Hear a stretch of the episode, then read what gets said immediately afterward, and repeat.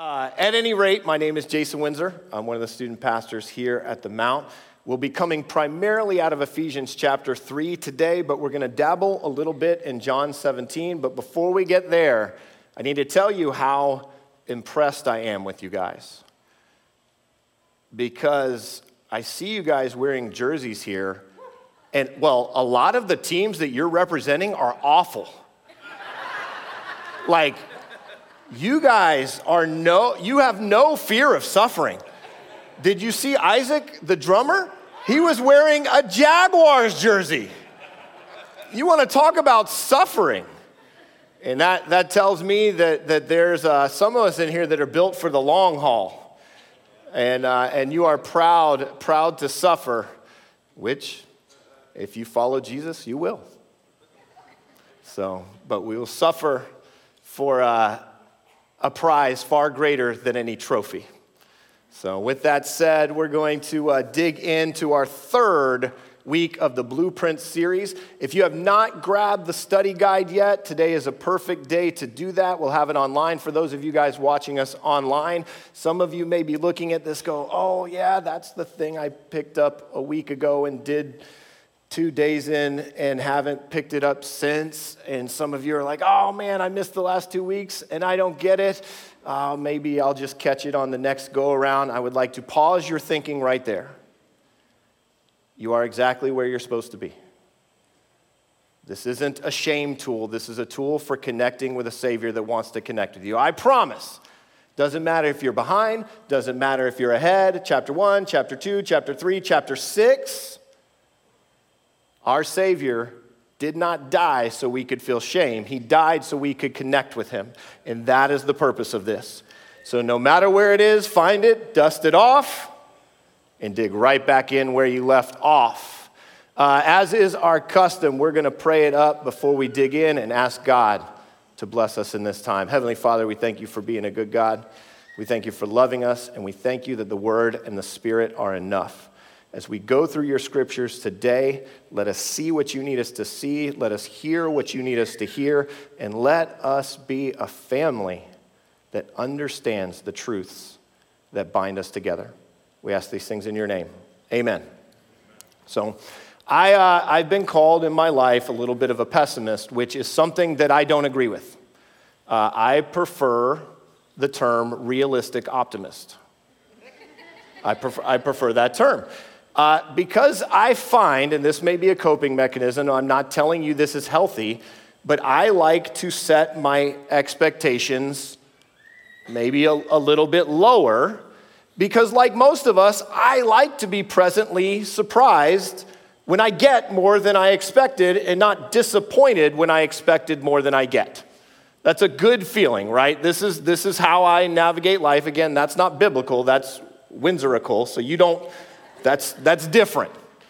Uh, I remember this one time. This has always stuck out in my mind. And this is one of those odd family stories that kind of works into families, right? And gets told and retold and retold so that there's still truth in there. But sometimes the legend outpaces the moment. And this is definitely one of those stories in our family. Uh, we lived in Gainesville, Florida for a large portion of our lives. And there's a small Italian restaurant named Rosita's and we went there for the first time. It's, it's my mother, my father, my brother, and I. And I want to say I was in middle school, which probably meant Brian was either just going into middle school or just out. And those of you that have a couple of uh, tween-age, teenage boys understand that them guys got to eat. You understand that. So you go out to a restaurant, we're looking at the menu, and they're like, you can order the quarter calzone, the half calzone, or the full calzone. Well, we got two teenage boys at the table, so we ordered the full calzone. Little did we know that this thing was going to need an entire another table. Like they brought out a table from the back to set this bad boy on. Like I like it's gigantic. And so what do me and my brother do in a restaurant full of people? Whoa, like we're making a scene, we're making a thing. And you can just see, I wasn't even looking at my mother, but I was looking at my father, and you can just see his eyes like, uh, and his face just go bright red because he is like, super embarrassed that the entire restaurant is now looking at the foolish family that ordered enough food to feed 200 people, but just has four people sitting at the table. Brian and I did not share his embarrassment. This was the greatest thing we'd ever seen at this point in our lives. Like, we were maybe a little afraid this calzone was going to eat us, but we were very ecstatic. So we cut off the piece. You cut out, we all four have served, and we still have a giant calzone. But the calzone was the gift that kept on giving. Like, that was like four lunches. And uh, you guys know Italian food gets better with age, man. This thing just got better and better and better. So this calzone far exceeded my expectations. And yes, we did go back. And yes, we ordered that giant calzone multiple times. Because, guys, we like it when things exceed our expectations. We like it when the underdog wins. We like it when the tax return is bigger than we thought it was. We like when things exceed our expectations. And this is the pull of God. Because God constantly and consistently delivers more than we expect Him to. This is our journey as followers of Jesus is continually walking in expecting one thing and getting far and away more than we ever dared to expect. Our best example is in the person of Jesus, right? The Jews were looking for a Savior. In fact, this is baked into their culture. It's a defining aspect of who they are. When God called Abram out of the land of Ur, he promised that salvation and the Messiah would come through Abram's line. Over time, Abram's family was invited to live in Egypt. They were in Egypt roughly 400 years, and during that time, the invitation must have ran out because they became slaves in Egypt. And in that time, they went from a few a tribe of a few hundred to like a large people of over a million in those 400 years. And when Moses led them out, he walked them up to a land of Canaan where Joshua eventually settled them there, and this tribe became a nation, all the while looking for the one that would deliver them. When we fast forward to the time of Jesus, we find this nation living under oppressive Roman rule. Roman, Romans had occupied the land and were, while the Jews could still practice religious rites, they had to pay heavy taxes. They had to do certain things that the Romans asked them to do, and they were not free, and they chafed under this. As you can imagine, this was not very popular in Jewish circles. So when Jesus appears on the scene, they miss the Messiah. Despite praying and despite memorizing scripture and despite him telling and performing miracles, they miss the one that they had literally been waiting for for over 2,000 years. Why? Because they didn't expect what they got. What they expected was a Savior to come free them from Roman rule. They expected their Messiah to come say, Hey, Romans, you're out of Jerusalem. We run this now. Why? Because that was the immediate problem facing them. I'm sure their thought process was something like this What is the best thing that God could do for us right now as a nation? Well, He could kick these oppressors out, give us back our freedom and dignity. That is what a good God would do. And we serve a good God. And so that is what a good God is do. So they're looking for this savior from Roman oppression. And we see this evidenced in several recorded conversations where disciples are jockeying for position, saying, Hey, when you establish your kingdom, can I sit on your right and he sit on your left? Like, can we have positions of power when you throw the Romans out of Jerusalem? And he comes and he says, Guys, you, you've missed the whole point of this. And he tries to explain it to them, and they don't get it because they didn't even have a category for what he was about to do. He didn't come just to free them from Roman oppression, he came to free them from death. And that's significantly better and much, much more difficult.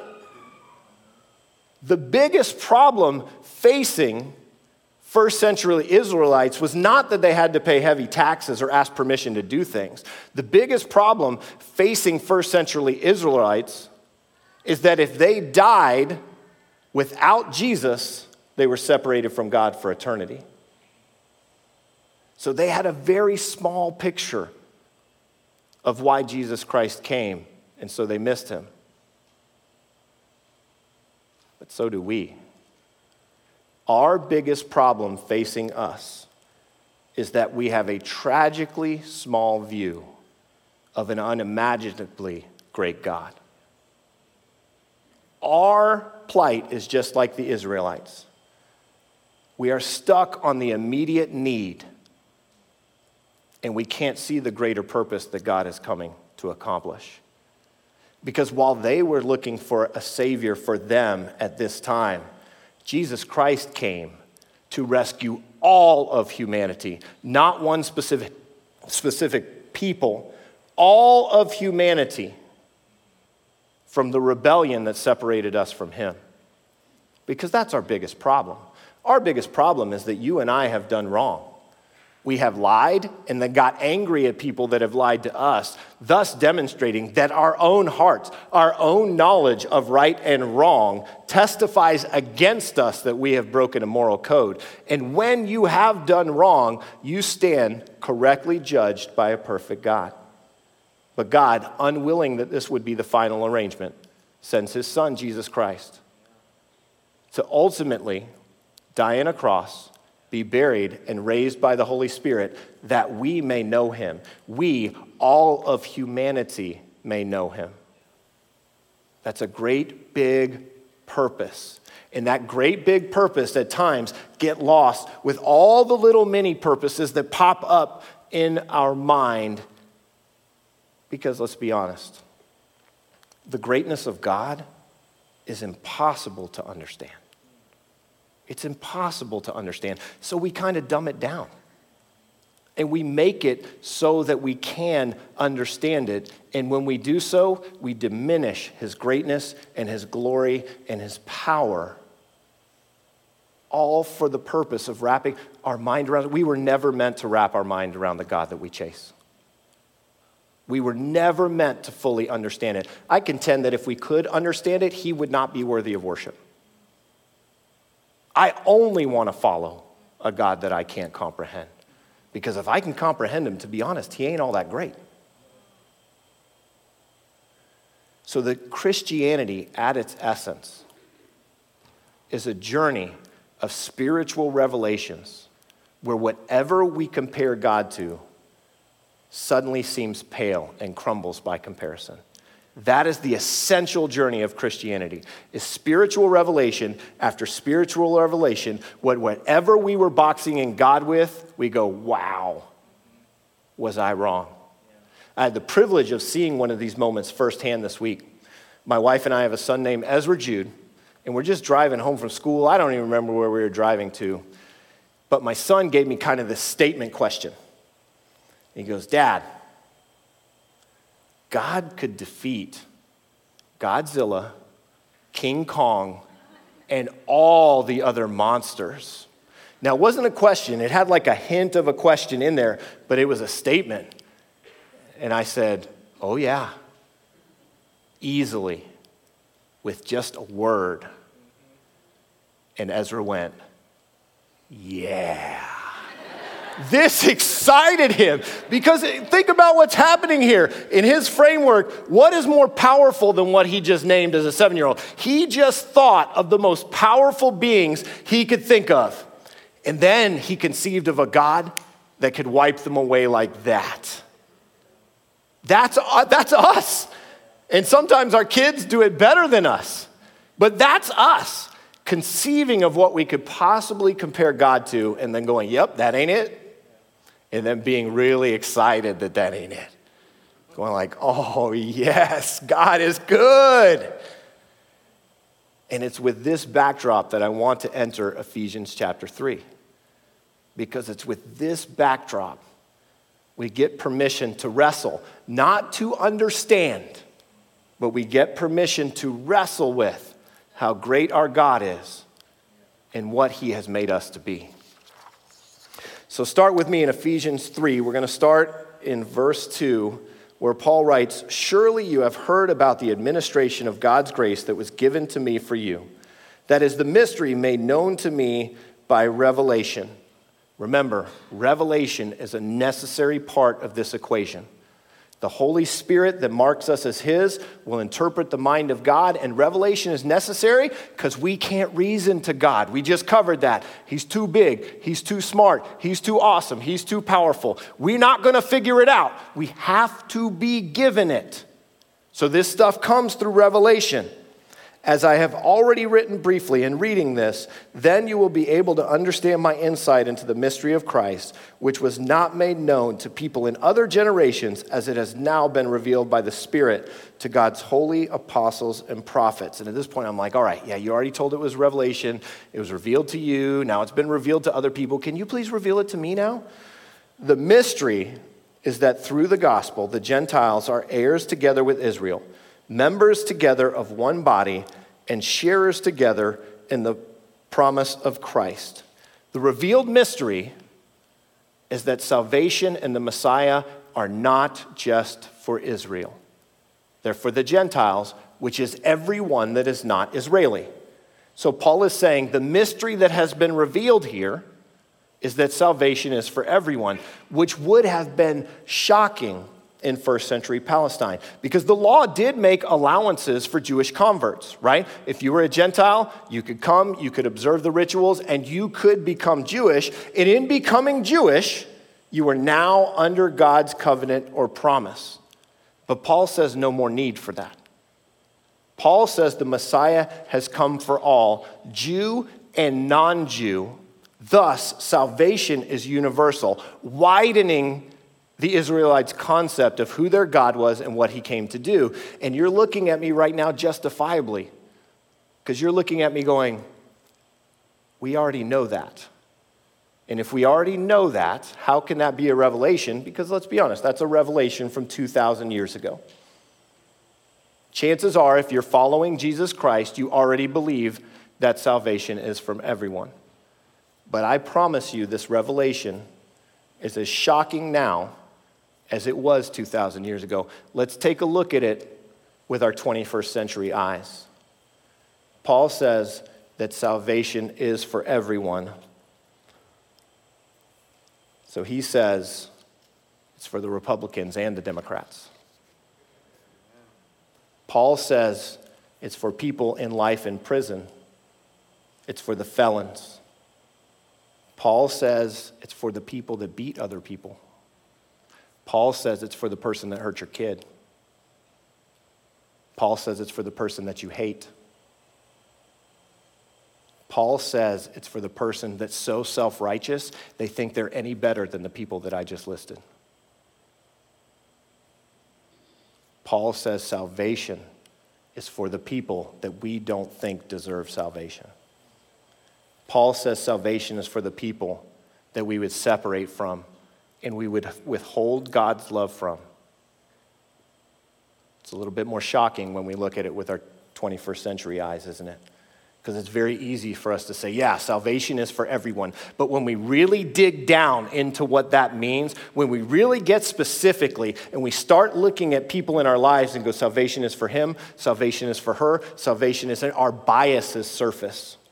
What's buried in our hearts surfaces, and we go, oh, salvation really is for everyone? That's what Paul says. See, there are only two great classifications in humanity. We like to make sense of our world by dividing it up. We know what's tall because we know what's short. We know what's fast because we know what's slow. But there are only two great classifications in humanity those who need Jesus and those who know him. Those who need Jesus need us who know him to lead them to him. Salvation is for everyone.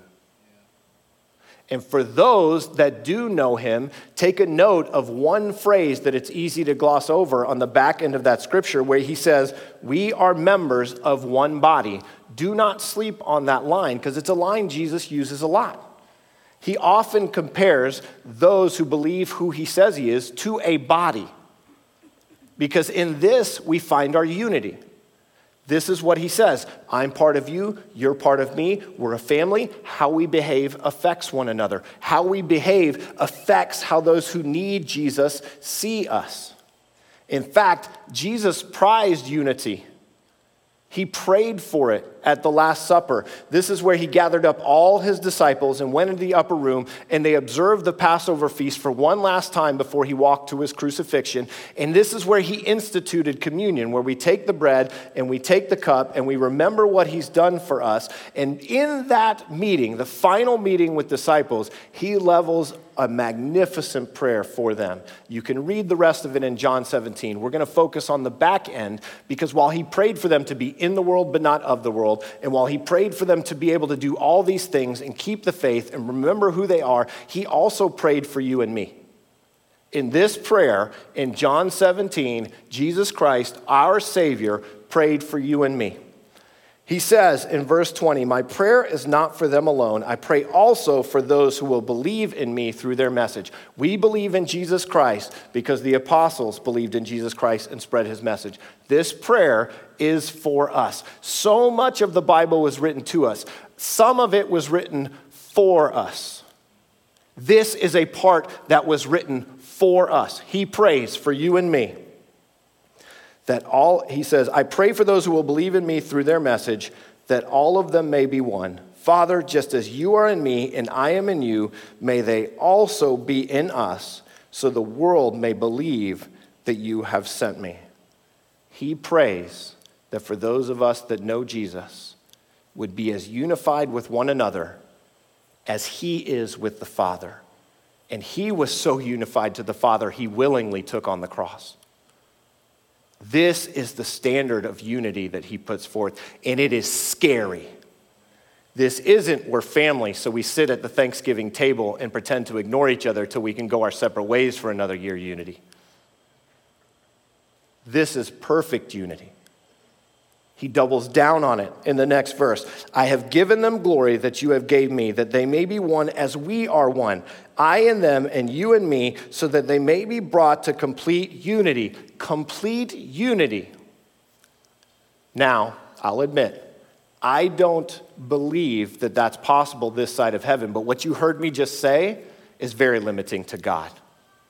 What you heard just come out of mouth is me saying, I can't conceive of a God so powerful that I experience this before I die. So now I'm letting my biases show. But this is what he asked for complete unity. Why? Why does he ask for complete unity? Right there. Then the world will know that you sent me and have loved them even as you have loved me. He prays for unity because in both of these passages, he says, The world will come to know that I am who I say I am based on how unified you are.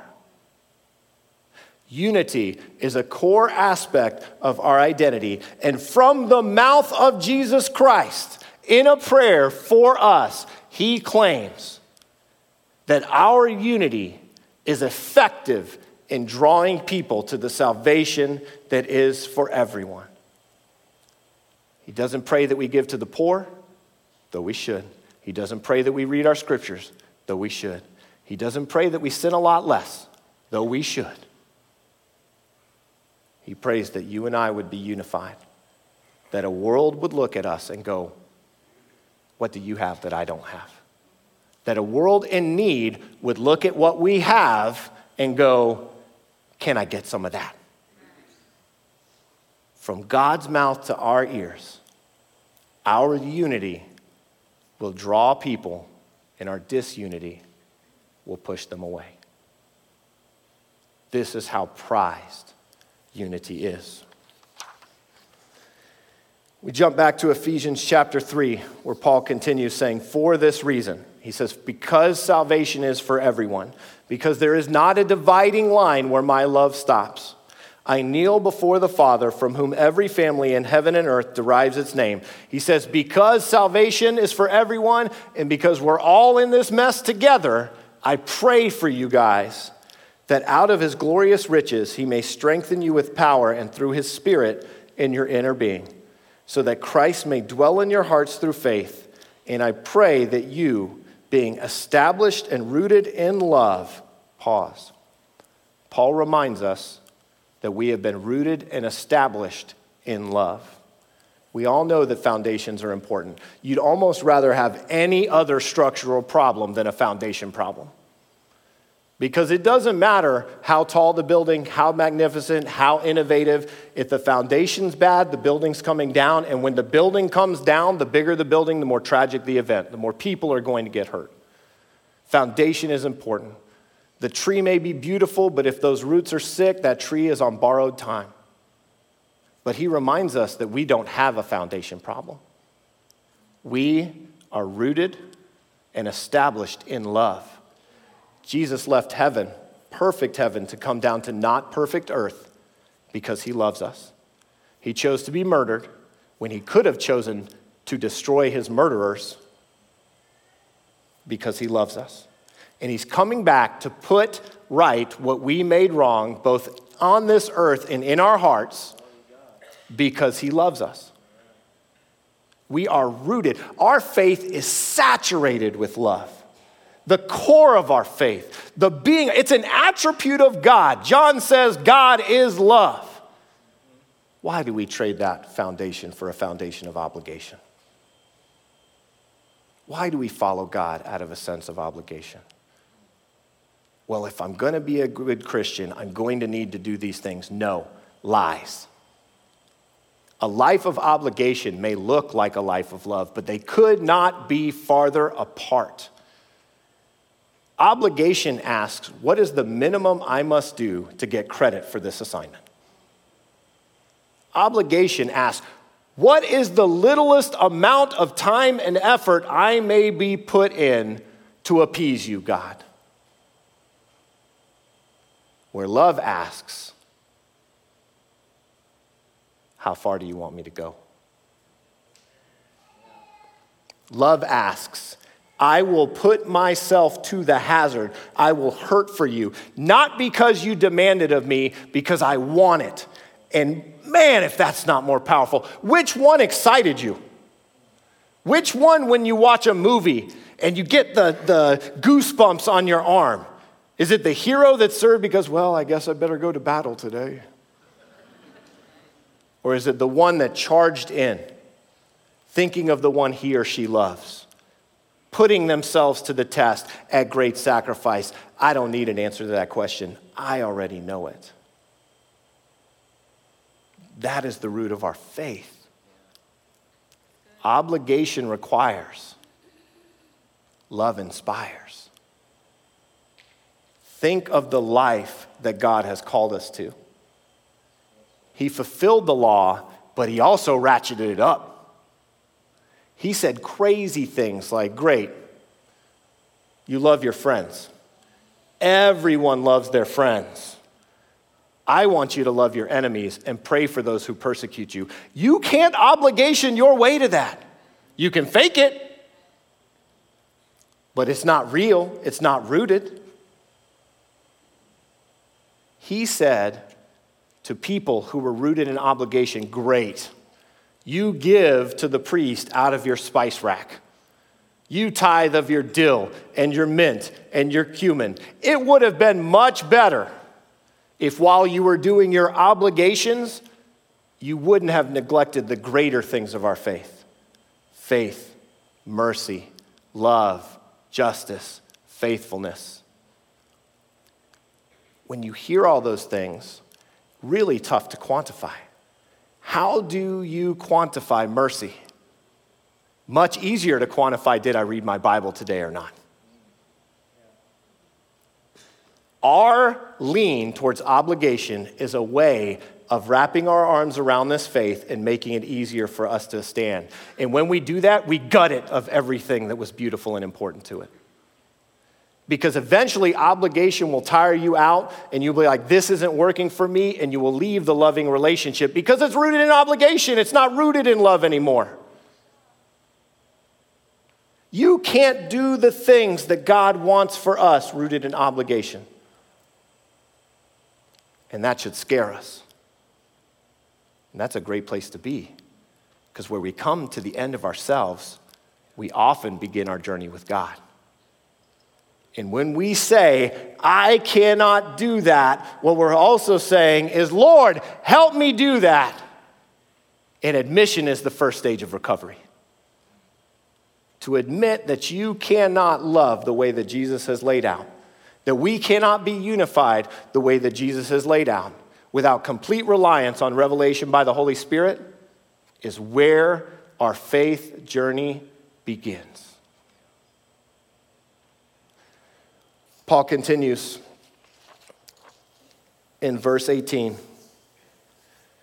He prays that those of us rooted and established in love may have power together with all the Lord's holy people to grasp how wide and how long and high and deep is the love of Christ. He prays that we would be able to grasp, to able to, to take brief hold of the love that is incomprehensible. He continues and said, This love surpasses knowledge. You're not going to reason to it. You're not going to figure it out. It's not going to make sense to you. So I pray that God shows it to you and that you may be filled to the measure of all the fullness of God. I don't know how to create that love, but I know where it comes from. And the admission that we are powerless is the surrender of obligation and the first step in living out our identity that is rooted in love. He continues and closes up Ephesians chapter 3 by saying, Now to him who is able to do immeasurably more than all we ask or imagine, according to his power that is within us, according to the Holy Spirit that he has marked us with, to him be glory in the church and in Christ Jesus throughout all generations, forever and ever. Amen. Now, as we leave chapter 3 and move into chapter 4, we need to keep the lessons that Paul taught us about who we are on the front of our brain because he spent 1, 2, and 3 drilling into us who we are in Christ Jesus family, sons and daughters, inheritors, saved by grace, pursued by him rooted in love. Because in four, five, and six, he's going to talk about what a life rooted in love looks like. And if we focus on four, five, and six without remembering one, two, and three, we'll move right back to the sense of obligation and rely on our ability, which is fictional, to figure God out instead of relying on the Holy Spirit to radically transform our hearts. None of the love that we just described in Ephesians chapter 3 is natural for us. None of that bend is natural for us. Our nature is to protect ourselves. Our nature is to divide. Our nature is to point fingers. Our nature is to carve out a world that makes sense, and the kingdom of heaven does not make sense on our terms. We must always keep the lessons taught about our identity in full and prominent view as we attempt to navigate the life of love that Christ Jesus has laid out for us. Heavenly Father, we thank you for being a good God. We thank you that though our love is inconsistent at best and dormant at worst, you still call us yours, and we are still yours. We ask for revelation by the Holy Spirit that delivers who we are in you, and that we would lay down our facsimile of a Christian life and pick up the life of love to which you have called us. We ask, Father, that through your great love we would perceive it and we would give this great love to the world around us, Father, and by us living out our identity, those who are without you would find you. We ask that we would be rooted so that when trials come, we stand against the strong winds that would divide us from you and cling tightly to the truth and the only good that exists. We thank you for giving us your Son, and we thank you for giving us your Spirit. Amen.